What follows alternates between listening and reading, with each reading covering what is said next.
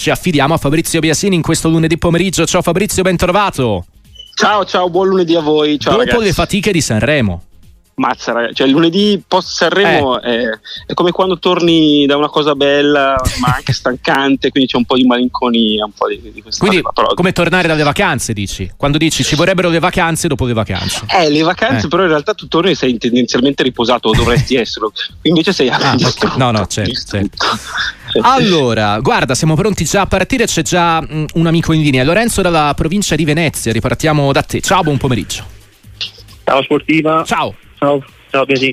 Volevo Ciao. fare una domanda non di, di attualità ma nostalgica, se posso, un suo relativo commento. E se vedrebbe un Torino eh, come il, il Bologna di questa stagione con eh, in difesa ancora Bremer, eh, Buongiorno e Schurz e in attacco eh, Velotti, con i compagni di squadra ovviamente di adesso e allenatore Juric. Grazie, ciao. Ciao. Ciao. Eh beh, sai, se, se tu avessi una difesa, Bremer, Buongiorno e Schurz, eh, sarebbe una delle difese più forti della Serie A, ma nettamente, perché stiamo parlando di tre giocatori che hanno già fatto vedere di essere veramente, veramente molto capaci. Bremer è un punto di riferimento della Juve, non sta sbagliando una partita. Buongiorno, lo, lo abbiamo visto ed è appetito da tantissime squadre di primissimo piano. Schurz è fatto male, ma anche quello era già un, un nuovo mercato. Purtroppo non si può ragionare in, in questo senso perché sappiamo come funziona eh, in Italia in generale, soprattutto per, per quelle squadre che hanno necessità di fare player trading, che poi praticamente sono la quasi totalità dalle nostre parti. Bisogna essere molto bravi a sfruttare i giocatori quando si hanno a disposizione e poi riuscire a sostituirli all'altezza. Cioè, capisco che un tifoso del Torino eh, in questo momento dica se li avessimo tenuti tutti probabilmente avremmo una squadra da zona Europa serenamente, però è un po' il ragionamento che possono fare anche tante altre squadre. In realtà io tutta questa negatività che vedo attorno al Toro la, la trovo esagerata. È vero che si può fare di più. È vero, è vero che anche Juric mi sembra negativo in- di, di suo, però è ancora una squadra che se, se, se azzecca tre partite di fila è in zona Europa, ma anche ampiamente. Quindi, io, ri- ripeto, prima di, di pensare che questa non sia una rosa all'altezza, io aspetterei un po'. Sonia da Como, perché condannare sempre Pioli quando siamo al terzo posto con 10 punti di vantaggio sulla quarta? Guarda, io sono assolutamente d'accordo. eh, ti dico anche che adesso vorrei sbagliarmi, ma eh, ho visto una statistica che mi ha abbastanza sorpreso. Cioè, il Milan in questo momento ha gli stessi punti che aveva due anni fa quando vinse lo scudetto. Il problema del Milan in questo momento è che ha due squadre davanti che stanno iperperformando, cioè Juventus e Inter stanno andando a un ritmo stratosferico, ma eh, la, la verità è che il Milan non, non sta facendo pochi punti, il Milan ha sbagliato due partite soprattutto in questo campionato, quelle con le squadre che, la- che le stanno davanti. E se, se adesso eh, riesce nel girone di ritorno a giocare due partite all'altezza con le squadre che le stanno davanti, non dico che abbia ancora grandi speranze scudetto, ma non è neanche così tagliata fuori. Io credo che l'unica vera partita che ha sbagliato il Milan quest'anno al netto di- dell'eliminazione dalla- dal, dal girone di, di Champions è quella con l'Atalanta, perché quello era un obiettivo che dovevi inseguire a tutti i costi, cioè quello della Coppa Italia. Quella partita il Milan l'ha sbagliata male e l'Atalanta ha meritato di passare il turno. Per il resto Pioli non sta facendo dei disastri, per niente. 334 773 0020 andiamo a Bologna. Da Beppe, ciao, buon, pome- buon pomeriggio. Pomeriggio, salve Biasin, buongiorno. Ciao. Eh, eh, niente, io volevo chiamato perché vabbè, sono tifoso del Bologna, na- chiamo da Bologna, nato in una famiglia di interisti, Ah. quindi diciamo sono una- il, il migliore della mia famiglia, diciamo. in- Oh, dipende dai punti di vista, qua. giustamente. Visto che, visto che in famiglia mi odiano perché il Bologna diciamo che è un po' indigesto all'Inter ultimamente. E, mm, volevo chiedere a lei un parere sul Bologna, più che altro sugli acquisti che ha fatto Sartori, perché tutti decantano Tiago Motta che e in effetti è un allenatore che fa giocare la squadra Mhm. e cambia modulo mentre, mentre anche in partita passa difesa 3 a 4 e ha preso dei giocatori però i vari Calafiori Ferguson che li hanno preso Ferguson hanno pagato 2 milioni di euro eh, Ferguson è uno dei migliori centrocampisti io volevo sapere Sì, da sì, Biasino sì. un giudizio sui giocatori del Bologna diciamo i principali cioè Calafiori e soprattutto Ferguson che sono i miei idoli ecco tutto lì grazie, Ciao Beppe, grazie. grazie, grazie a te per averci chiamato. Fabrizio. Allora, intanto il Bologna non è indigesto solo all'Inter, è indigesto praticamente a tutti. Anche, anche- anche qui vedevo una statistica, eh, me la confermate voi. Ah. Ho letto che il Bologna ha fatto più punti dell'Inter in casa. Cioè praticamente ha vinto tutte le partite, per cui eh, cioè, è una squadra che quest'anno sta facendo veramente eh, cose impressionanti accompagnate anche da un altissimo livello di, di, gioco. Sono molto d'accordo con l'ascoltatore sui nomi che ha fatto, in particolare Ferguson, cioè io se dovessi andare a pescare un giocatore del Bologna, tutti giustamente anche puntano su Zirze, a me Ferguson fa impazzire, cioè io penso che un giocatore come quello, un centrocampista con quella lucidità in fase offensiva e anche una capacità in, in fase difensiva come la sua, alla sua età, sia una cosa rara. Io andrei proprio ad occhi chiusi su Ferguson, mi piace tantissimo, Calafiori mi ha sorpreso, io sinceramente non me lo aspettavo a questo livello, pensavo che potesse essere un buon giocatore, invece adesso sento profumo di convocazione per gli europei.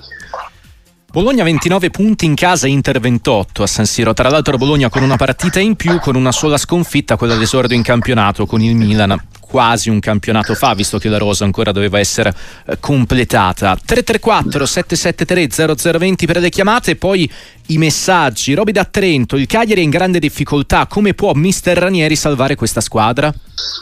Eh, qui ci vuole una delle, delle, sue imprese, cosa che gli è riuscita tante volte no? a, a, tanti livelli. Ha vinto una Premier, ha portato il Cagliari alla promozione l'anno scorso, è passato dalle salvezze, quindi qui serve una magia sua, deve essere proprio una magia perché io credo che in realtà anche il mercato di, di, gennaio non lo abbia aiutato particolarmente.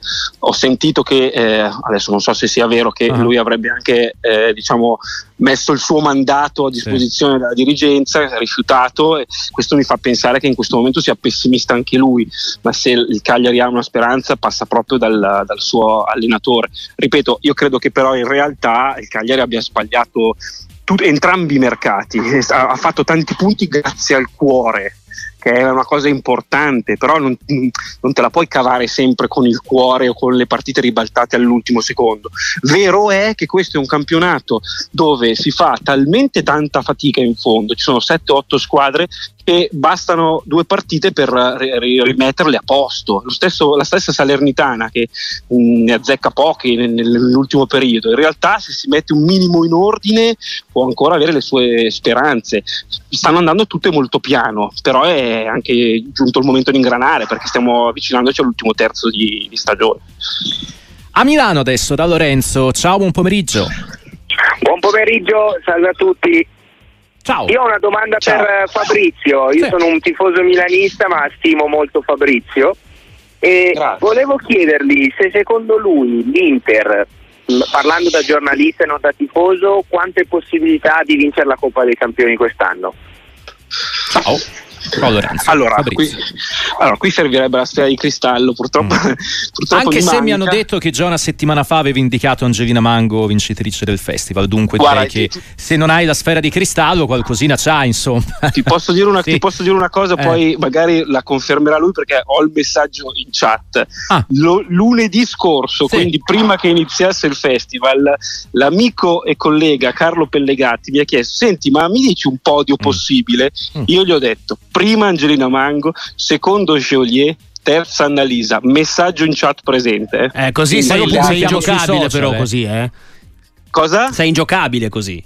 Beh, vi, vi, vi, assicuro che c'è questa cosa la, la pubblico sui social. Basta. perfetto, perfetto. Ingiocabile, sui canali social di Fabrizio.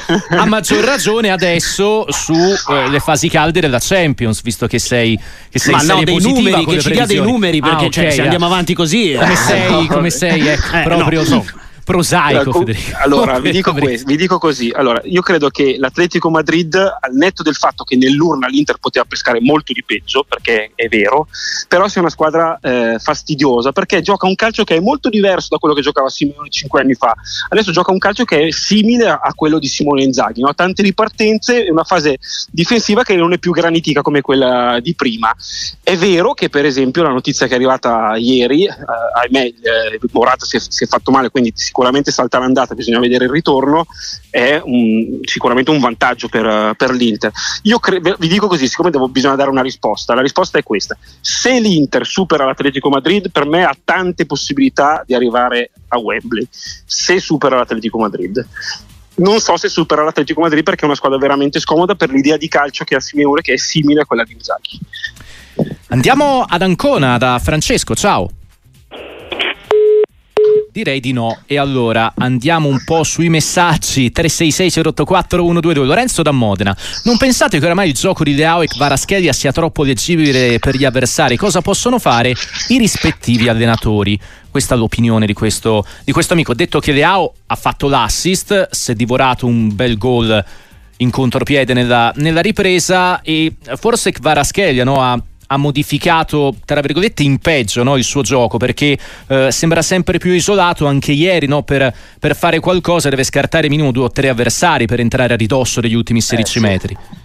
Allora, Leao ha un problema mm, per mm. i suoi allenatori di fantacalcio perché segna poco, però non sarà mai un problema per il suo allenatore o per i suoi tifosi perché io credo che oltre il 50% dei gol fatti dal Milan nascono da una, una giocata di Leao. Secondo me è oltre il 50% e questa cosa ti fa capire che Leao rimane un giocatore che sta facendo comunque il suo. Poi certo deve migliorare in zona, in zona gol, ma discutere Le, Leao secondo me è sciocco. Quanto a, a Kvaratskhelia, io credo che ci siano due problemi. Il primo è che non c'è Osimen. Osimen quest'anno il Napoli non ce l'ha avuto, non ce l'ha avuto all'inizio, poi si è fatto male, poi è andato in Coppa d'Africa. Senza Osimen perdi tanto del potenziale di, di Kvaratskhelia e soprattutto io non vedo più quella bella cosa che succedeva l'anno scorso sulla corsia di sinistra, quando Kvaratskhelia faceva quello che voleva, ma non era da solo, c'era chi gli portava via un uomo, c'era chi gli creava degli spazi. Sì. Adesso mi sembra che invece gli si dia la palla e pensaci tu. Eh, ragazzi, di, di, fronte poi tu c'hai squadre che ti raddoppiano, triplicano e poi devi essere essere Maradona per fare certe cose e quindi io credo che in realtà andrebbe un po' aiutato. Anche un altro amico vuole sei numeri da te Fabrizio. A proposito, lo sai che hai un sosi a Pescara identico. Così Guarda, la, tu, tutte le volte che eh. salta fuori un uh, personaggio pelato viene accumulato. All'inizio della stagione si diceva che anche classe mi assomigliasse molto, poi, poi lui ha, ha, come dire, ha cambiato ha in corsa lui. Ecco. eh, sì, sì. ha avuto una trasformazione e io quindi non sono più il suo socio. Però in generale se c'è un, un pelato io mi assomiglio. Francesco da Ancona, eccoci, ciao, buon pomeriggio. Sì, eccoci, ciao, ciao. chiedo scusa Figurati. per prima. Nessun problema. Eh, un grandissimo piacere, un saluto per Fabrizio che seguo anche sui social e lo stimo tantissimo. E faccio, faccio, un riferimento, io vorrei da Fabrizio veramente una risposta esaustiva sulla situazione di un giocatore che è Stefano Sensi, sì. Che noi abbiamo ammirato tante volte, giocatore che ha ha fatto anche passaggi in nazionale, eccetera. E però perché un, un, giochista come Inzaghi, un amante del bel gioco come Inzaghi non lo vede? A parte gli infortuni, ma ormai è un pezzettino che non si sente più parlare di stiramenti, cose. Che è successo a questo ragazzo? Grazie mille. Ciao Francesco. Ah, io penso che il discorso sia abbastanza semplice, cioè a inizio stagione l'Inter sperava di piazzarlo, Sensi, perché nella testa di tutti c'era la volontà di farlo andare a giocare. Nel momento in cui è rimasto a Milano è diventata, non dico l'ultima scelta del centrocampo, ma, ma poco ci manca. Non perché non sia un giocatore in, in grado di, di fare eh, cose ottime. Io mi ricordo Sensi nel primo, nella, nella, Inter di Antonio Conti, i primi mesi era un giocatore straordinario e forse quella è stata anche l'Inter più bella di Antonio Conti. Il problema è che è poco affidabile dal punto di vista fisico e avrebbe bisogno appunto di giocare con continuità. L'Inter la continuità non gliela può garantire perché in questo momento ha un centrocampo che è sicuramente secondo me il più forte della Serie A con Cialanoglu, Barella, eh, Mikitarian e poi c'è Frattesi, volendo pure Klassen eccetera eccetera e quindi secondo me in questo momento eh, lui eh, avrebbe dovuto trovare una soluzione per andare via. In realtà l'avevano anche trovata, doveva andare all'Ester con da Maresca e poi è saltato tutto all'ultimo, è stato veramente sfortunato. Lui ha bisogno di continuità e la continuità l'Inter in questo momento non gliela può dare. Allora, prima del break, Fabrizio, un paio di messaggi. Il primo è di Matteo da Pisa. Dopo anni di permanenza in Serie A, il Sassuolo rischia di retrocedere. Per me si sottolinea troppo poco il disastro attuale complice Dionisi, che non capisco perché sia ancora lì. Allora, sul fatto che, sì, che, che, Carnevali insista con Dionisi io sono abbastanza d'accordo, cioè non, non, credo che in realtà cambiare allenatore in questo momento possa portare dei, dei, dei risultati immediati, perché è, è, vero che l'idea di calcio di Dionisi non è quella tendenzialmente in una squadra che deve salvarsi, no? è sempre molto ambiziosa che però quest'anno non mm. trova riscontri sul campo perché ci sono dei giocatori che non riescono a fare quello che facevano in passato. Lorente era un giocatore straordinario, quest'anno si, si impiccia col pallone eh, Berardi si è fatto ha, ha i suoi problemi, Male. senza Berardi il Sassuolo vale la metà e quindi sicuramente il Sassuolo ha dei limiti ed è paradossale se pensiamo che eh, qualche mese fa nel giro di quattro giorni il Sassuolo batte la Juventus e l'Inter, quattro giorni, sei punti e noi tutti quanti diciamo beh quest'anno il Sassuolo serenamente lotta per la zona Europa e invece poi è successo quello che è successo.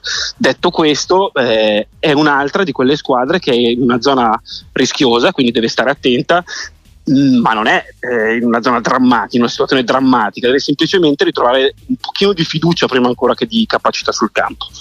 L'altro messaggio è di Andrea che ti chiede, parlando di tennis, che ne pensi Fabrizio della vittoria di Darder in Argentina eh. e visto che ultimamente azzecchi i pronostici, chi vince il torneo sì. di Rotterdam? Allora, su Rotterdam il nome ce l'ho in testa, ma non ve lo dico. diciamo il, il, numero uno del tabellone. Spero okay. che. Ok, spero, spero. Anche perché ho visto che eh, Medvedev non gioca questa no. settimana. Mm. Dovesse, dovesse, mai, dovesse mai vincere Sinner a Rotterdam, se non sbaglio, arriva numero 3. Per ah, cui sì sarebbe anche una, una, cosa storica per noi, quindi vediamo. Però non diciamo niente, anche perché non possiamo sperare che vince, cioè, se vince veramente tutte le partite, allora vabbè, ci arrendiamo, siamo di fronte veramente al, al fenomeno. E per quanto riguarda...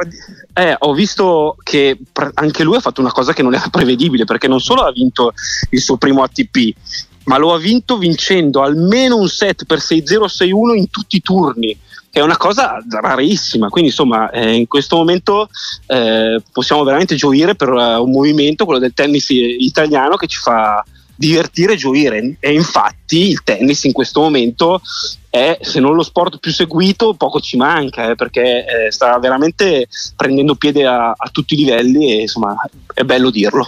C'era anche Manuel da Bologna prima del break. Ciao Manuel. Ciao, buongiorno, complimenti per la trasmissione. Grazie.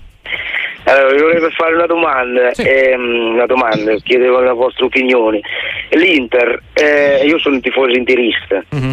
eh, e l'Inter ho visto che è una squadra abbastanza forte, però ho visto che se fa male il portiere, l'Inter ha un secondo portiere, voi cosa, cosa ne pensate?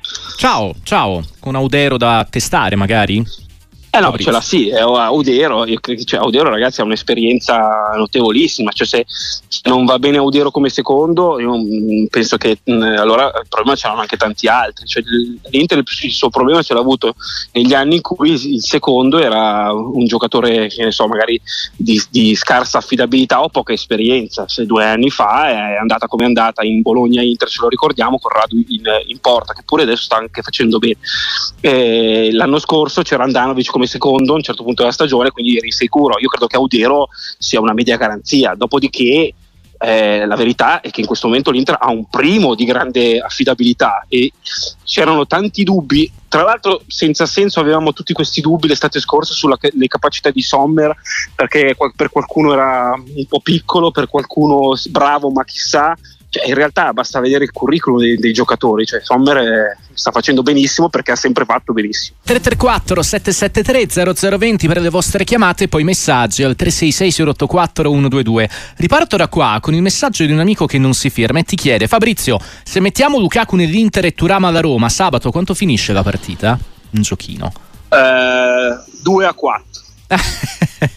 cioè, allora, io sono molto molto contento di come sia incastrato in questo momento l'attacco del, dell'Inter uh-huh. e credo che eh, Lukaku abbia fatto molto male a prendere le decisioni che ha preso, non perché la Roma non sia una, un'ottima squadra, lo è assolutamente, però per il, per il, suo bene diciamo che lui aveva una chance incredibile, cioè quella di essere il titolare di questa super, super Inter.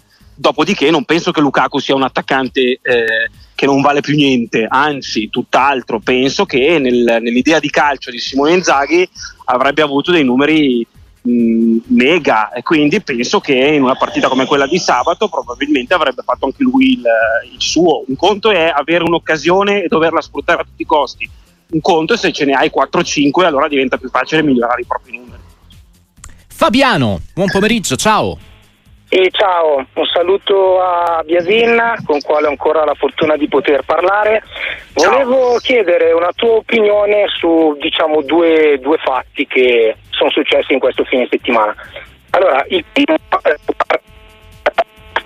Eh, proprio al momento della domanda abbiamo perso il, il collegamento. Mm, Claudio Rabbari ti chiede, Fabrizio, che opinione hai di Sciarde Chetelare della sua esplosione a Bergamo e che gol ha fatto ieri? Sono molto sorpreso, molto. Cioè, adesso sarebbe facile dire, beh, i giovani vanno saputi aspettare perché il Milan non l'ha saputo aspettare. Tutte cose che hanno un senso, ma io avrei fatto come ha fatto il Milan, sinceramente, perché io l'anno scorso ho visto De Ketelare fare veramente tanta fatica e ho, ho, pensato non è il suo campionato questo. E in realtà poi i primi dubbi mi sono venuti quando eh, l'Atalanta di Gasperini ha messo le, le, grinfie sul giocatore. Ho detto ma è possibile veramente che Gasperini creda in questo giocatore che ha fatto così tanta fatica? Allora mi si è accesa la lampadina e poi ha avuto ragione lui stra ragione cioè questo era un giocatore che semplicemente andava messo a suo agio tanti dicono perché la maglia mm. del Milan pesa troppo e quindi è difficile in realtà rendere a San Siro, bla bla bla. Io credo che sia una questione più tattica che altro, cioè l'anno scorso De Ketelare ha fatto qualunque tipo di ruolo dalla metà campo in su e tutti male, giocando a spizziche e bocconi. Le ha avute le occasioni, ma era sempre sballottato un po' a destra, un po' a sinistra. E invece Gasperini lo ha messo in quel ruolo, lo ha messo in campo dieci volte di fila e alla fine è venuto fuori il valore di un giocatore che tecnicamente è indiscutibile. Aveva un problema di personalità che adesso ha risolto con la fiducia e siamo di fronte a un, a un piccolo miracolo di ricostruzione griffato Gasperini. Allora, abbiamo recuperato Fabiano. Eccoci Fabiano, la tua domanda. Mi, mi sentite? Ciao. Sì, molto bene. Ok, stavo dicendo, volevo appunto sottoporre a Fabrizio mh, mm, due, due, riflessioni. Vai. Allora, io ieri sera stavo guardando la partita del, del Napoli e eh, dall'audio sono partiti i soliti cori che fanno i complimenti a noi tifosi del Napoli, che siamo non ci laviamo, le solite cose, paragonati agli africani e mi domando, ma cari tifosi del Milan, meglio, io non li chiamo tifosi, questa è Gentaglia, non sono tifosi, però possibile che vi siete indignati giustamente perché poco tempo fa hanno insultato per il colore della pelle Negnan e poi vi mettete a cantare i cori e andate a paragonare i napoletani agli africani. Cioè implicitamente che cosa fate? Eh, rincarate la dose di un insulto che era stato rivolto a un vostro giocatore, perché se, se paragoni una, un'altra persona, un africano, cioè implicitamente dice che gli africani sono inferiori e questa è già la scemenza di chi dice quelle cose. Uh-huh. E poi, altra cosa veramente schifosa, che quindi testimonia la feccia che gira negli stadi, perché quella è feccia, cioè, io oggi leggo sui giornali che la Procura federale dovrebbe aprire un'inchiesta su Acerbi che fa il dito medio alla curva della Roma perché da lì probabilmente sono partite minacce di morte, ma, scusate, minacce di morte, auguri di sì. morte a uno che ha avuto un tumore a un testicolo, ha avuto una recidiva, lo sa lui la lotta che ha fatto e quindi questo è un altro esempio della stupidità, ma non solo di quella che gira negli stadi, ma forse anche degli organismi che dovrebbero vigilare. Scusate no, no e... sono cose veramente che fanno arrabbiare. Figurati. e volevo concludere eh, dicendo una cosa eh, sarebbe bello mass- oggi in particolare massima solidarietà a chi sta lottando con un tumore. Questo secondo me chiudiamo così l'argomento e scusatemi ma ecco Fabrizio volevo ci accogliamo grazie anzi a, a te per averci, per averci chiamato Fabiano. Ciao Fabrizio allora, io sono d'accordo con te, Fabiano. L'errore da non commettere è, è trasformare questa cosa in una cosa che dipende dalla, dalla maglia eh, che, per la quale uno fa il tifo. Cioè, il problema vero è che in ogni tifoseria c'è una minoranza di persone stupide, stupide, con pochi neuroni, che fanno fatica a comprendere, che si indignano se, se, un loro giocatore viene insultato, ma poi insultano un altro a loro volta. quindi purtroppo le, le minoranze di persone stupide fanno parte della società e vanno isolate in qualche maniera. Quindi non diciamo i tifosi del Milan hanno sbagliato, hanno sbagliato quei eh, 10, 100, 1000, 5000 fessi che hanno urlato eh, determinate cose. Così come a Udine non hanno sbagliato i tifosi dell'Udinese, hanno sbagliato quei 10, 100, 1000, 5000 che hanno fatto i cori a Magnan. Io credo che si debba cominciare a dare le responsabilità a coloro che ce le hanno, non a, a, all'universo della, della tifoseria, del Milan, dell'Inter dell'Udinese o, o, o, della Roma. Nel caso specifico di quello che è successo ad Acerbi, io sono d'accordo con te, cioè se, se uno si mette a urlare a, a, un giocatore che ha avuto i problemi che ha avuto, eh, devi morire, quello che è, è, chi ha fatto questa cosa ha certamente, è, è, certamente andato oltre e è sciocco anche che io debba stare qua a giudicarlo, si giudica da solo, ma non sono i tifosi della Roma, sono quelli che hanno fatto questo coro. Così come io penso che la Procura federale deve aprire un fascicolo perché è tenuta a farlo per questioni regolamentari, penso che poi debba prevalere il buon senso e quindi rispetto a un gesto non bello, cioè quello di Acerbi che eh, indica il dito medio a quei tifosi, si debba anche capire le ragioni di, del, del gesto. Due amici in linea, il primo è Thomas dalla provincia di Torino, ciao. Ciao, complimenti per la trasmissione, un saluto a Biasin che stimo tantissimo. Ciao, grazie. Io, ciao, io sono un tifoso del Toro e vorrei fare una domanda più che altro eh, cosa secondo Biasin manca al Torino eh, per fare quel piccolo salto, perché molte per dire per esempio il pareggio con la Salernitana con tre punti ci siamo avvicinati molto all'Europa e tutte le volte, perché succede sempre, quando c'è da fare quei tre punti per arrivare lì o pareggiamo o perdiamo. Poi vorrei fare un appello un po' a tutti i tifosi del calcio, parliamo più di calcio giocato e meno di arbitri e quello che succede sull'extracalcio, perché prendiamo per buono tutto quello che dicono i giornalisti e gli esperti, anche gli, i vari arbitri, ex arbitri, anche perché noi non abbiamo diciamo, l'esperienza in merito, no? siamo tifosi, quindi noi dobbiamo tifare la nostra squadra, parlare di calcio, di, si, del gioco del calcio, che è la cosa più bella, e fare meno polemiche, vivere un calcio più sereno. Grazie, Grazie Thomas. Fabrizio. Mi credo all'appello finale del, dell'ascoltatore sono anche consapevole che poi questa cosa non capiterà perché purtroppo eh, da questo punto di vista noi siamo fatti abbastanza male, no? sguazziamo nelle polemiche, quindi eh, mi accodo all'appello, ho poche speranze sul fatto che poi venga accolto nella totalità, anche perché, torno alla risposta di prima, purtroppo esistono sempre minoranze che sguazzano nel casino. Eh, per, per, quanto riguarda la prima, eh, la risposta è veramente molto banale. Cioè, il Torino ha bisogno di credere un po' di più nei propri mezzi. A volte eh, io penso che questa, che è una squadra secondo me ben costruita, l'estate scorsa io credo che al, al, netto di quello che è successo negli anni passati, dove magari la proprietà è mancata un po' sui mercati, quest'anno il Toro abbia fatto tutto quello che doveva fare per essere competitiva. E infatti il Toro, il toro è competitivo. Poi riuscirà a entrare in zona Europa? Questa è, una cosa che non, non, non, riesco a immaginare in questo momento. Penso che, che, abbia le possibilità, perché secondo me quest'anno una squadra che ha eh, giocatori da zona Europa, magari non in tutti i ruoli, ma vedo anche giocatori che stanno crescendo molto, cioè per esempio il Bellanova eh, che ho visto l'anno scorso tutti i giorni al, all'Inter. Non mi sembrava un giocatore a, all'altezza e invece mi ha smentito. Io vedo un giocatore che a tratti sulla destra è un super giocatore così come io credo che debbano crescere un po' le, le punte. Zapata ha iniziato a segnare, ma io so e penso che possa fare di più. Sanabria è un giocatore che per me ha un potenziale molto superiore rispetto a quello che sta mostrando, quindi lo dico per i tifosi del Torino e pure per il mio fantacalcio. Dario da Milano, ciao.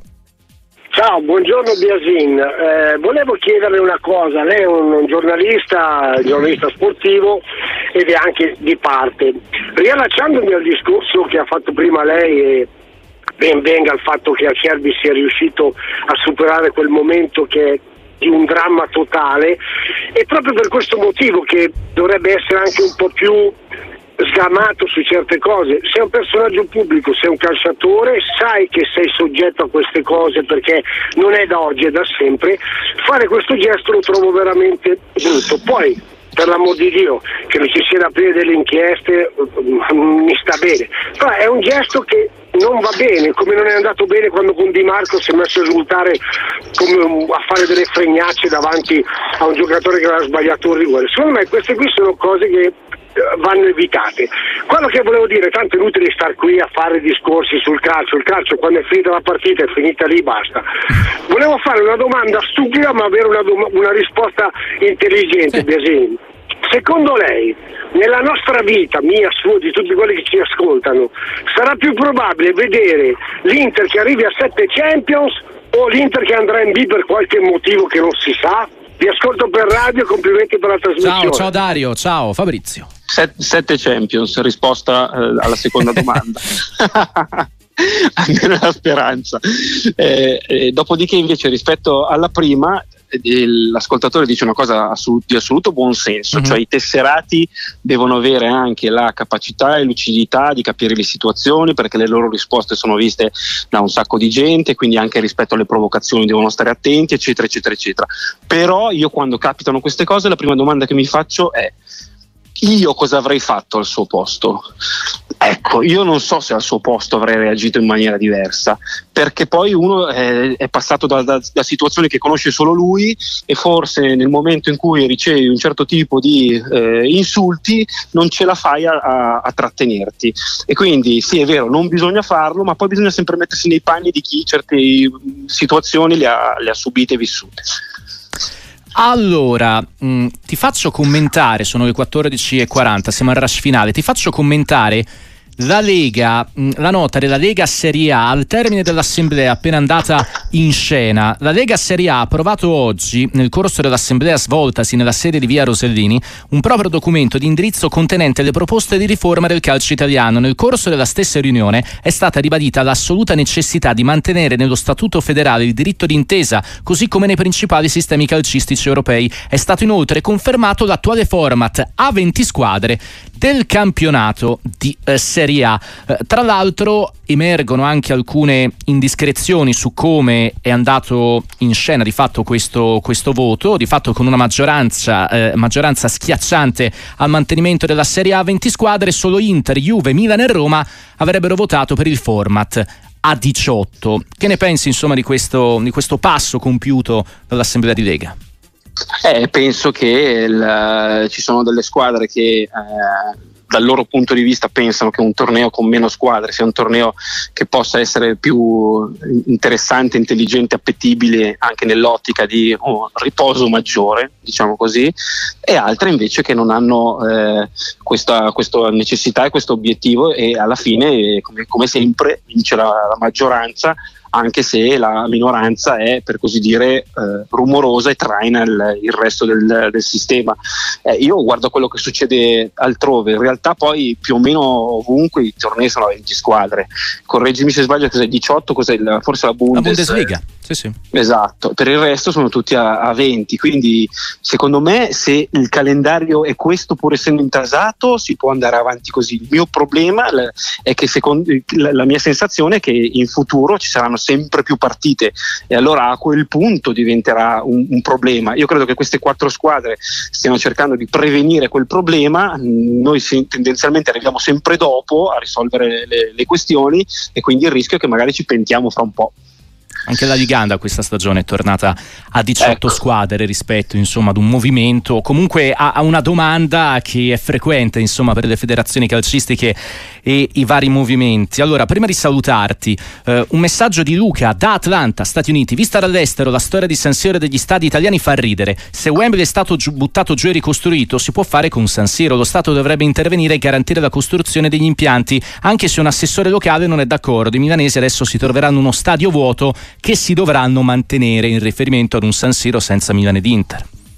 Ah, è tutto grottesco, sinceramente, da questo punto di vista, perché pensare di essere tornati all'ipotesi di ristrutturazione, che a me andrebbe anche bene, però mi fa ridere l'idea che sia, se ne stia parlando adesso, quando l'ipotesi eh, era stata paventata la prima volta, boh, dieci anni fa, e quindi eh, è tutto ridicolo, stiamo perdendo un sacco di tempo, ben fa il Milan con i suoi dirigenti a eh, andare a tirare dritto per la sua strada. Se, se, se, il Milan può farsi il suo stadio e fregarsene, io penso che in questo momento ne abbia tutto il, il diritto, così come penso che l'Inter in, in, qualunque modo deve riuscire a trovare la sua soluzione perché ogni anno perso, ogni, ogni volta che non, si, che non, accendiamo la ruspa perdiamo dei milioni di euro. E siccome il calcio non è più romantico, il calcio è fatto di milioni di euro, l'idea che le nostre squadre debbano stare a livello delle, delle superpotenze europee senza avere entrate da 60, 70 o 100 milioni all'anno di stadi di proprietà è un'idea utopistica, non, non possiamo stare al, ritmo delle altre se non ci facciamo lo stadio. Il problema è